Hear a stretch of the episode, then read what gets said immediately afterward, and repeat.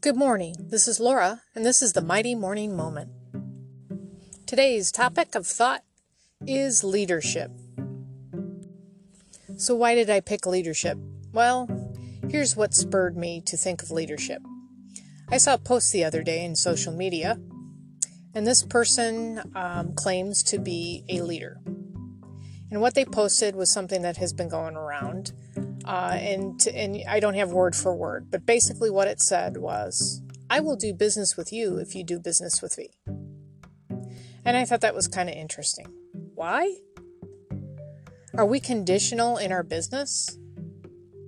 I thought business was building relationships. So let's take a look at good leadership. What does good leadership do? It builds relationships.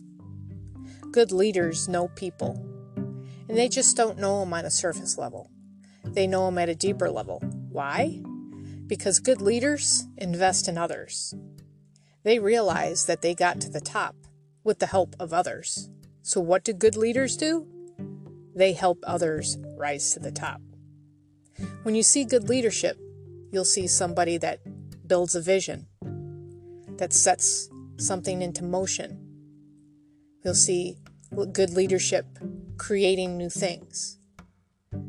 A leadership type of person, they're strong, they're confident, they know who they are, and they know where they're going. And they are not afraid to do anything, they're not afraid to encourage and equip others to lead, to build, to have the vision. That's what leadership is. So, are you a leader or are you a follower?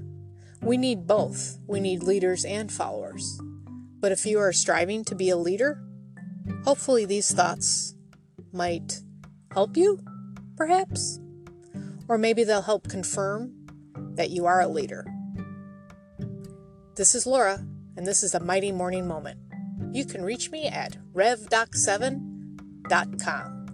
Have a great day.